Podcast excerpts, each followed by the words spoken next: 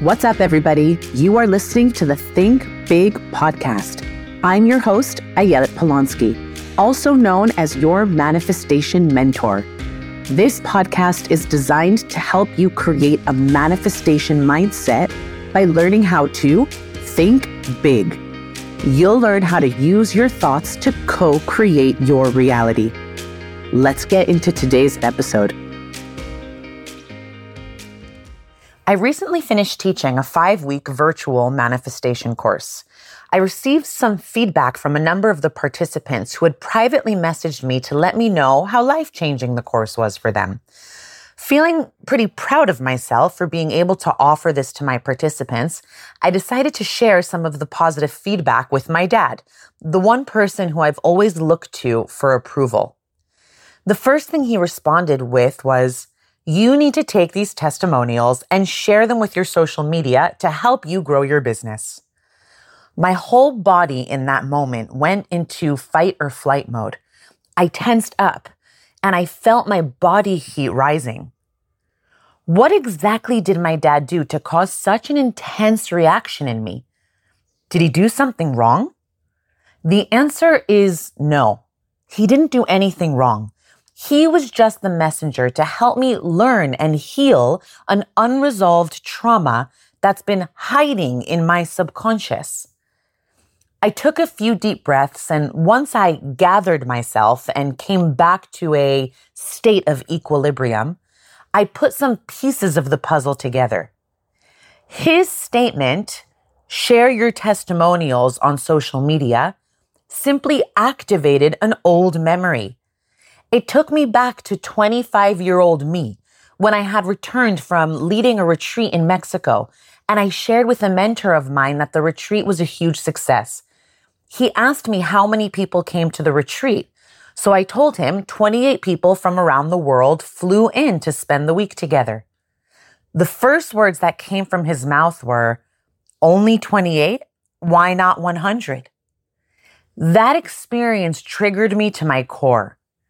The story I told myself about myself in that moment was, I'm not enough and nothing I do is ever enough. But my I'm not enough story didn't originate from my twenty-five-year-old trauma. It began much earlier. The root of the belief I'm not enough started as early as eight years old with my first crush on a boy named Tommy. He approached me during recess one day and whispered into my ear, "Ayelet, I know you like me, but I don't like you. Not even a little bit. Get that through your thick head." That moment, a subconscious message was planted into my mind that said, "Ayelet, you're not enough. Not pretty enough, not good enough, not worthy enough."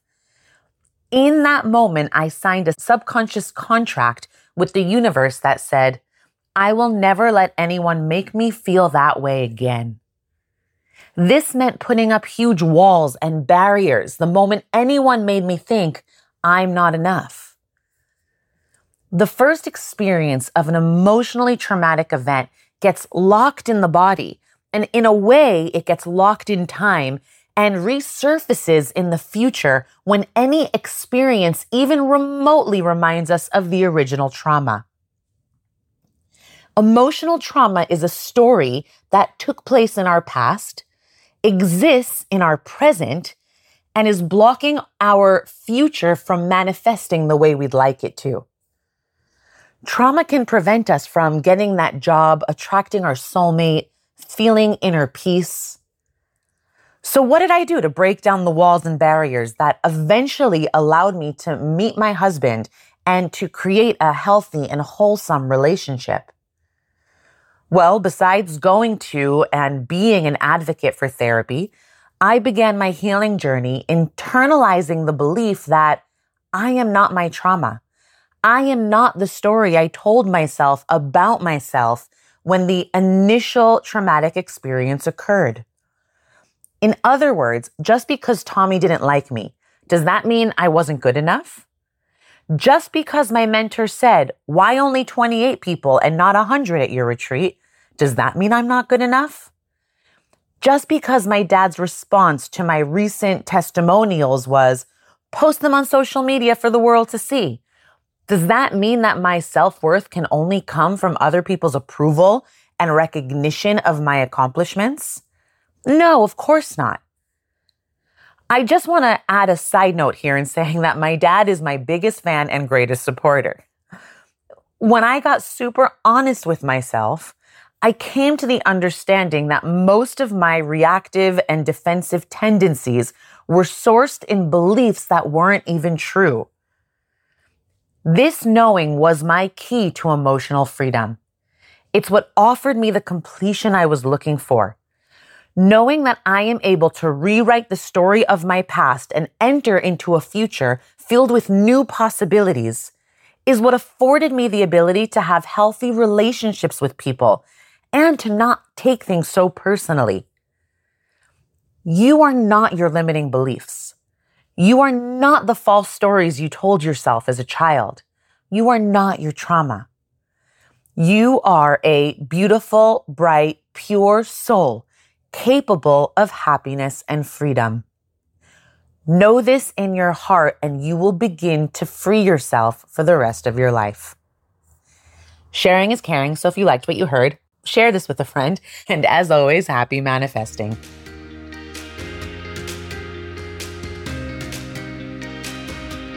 If you enjoyed this episode and would like more manifestation inspiration, tune in every Monday for a new episode.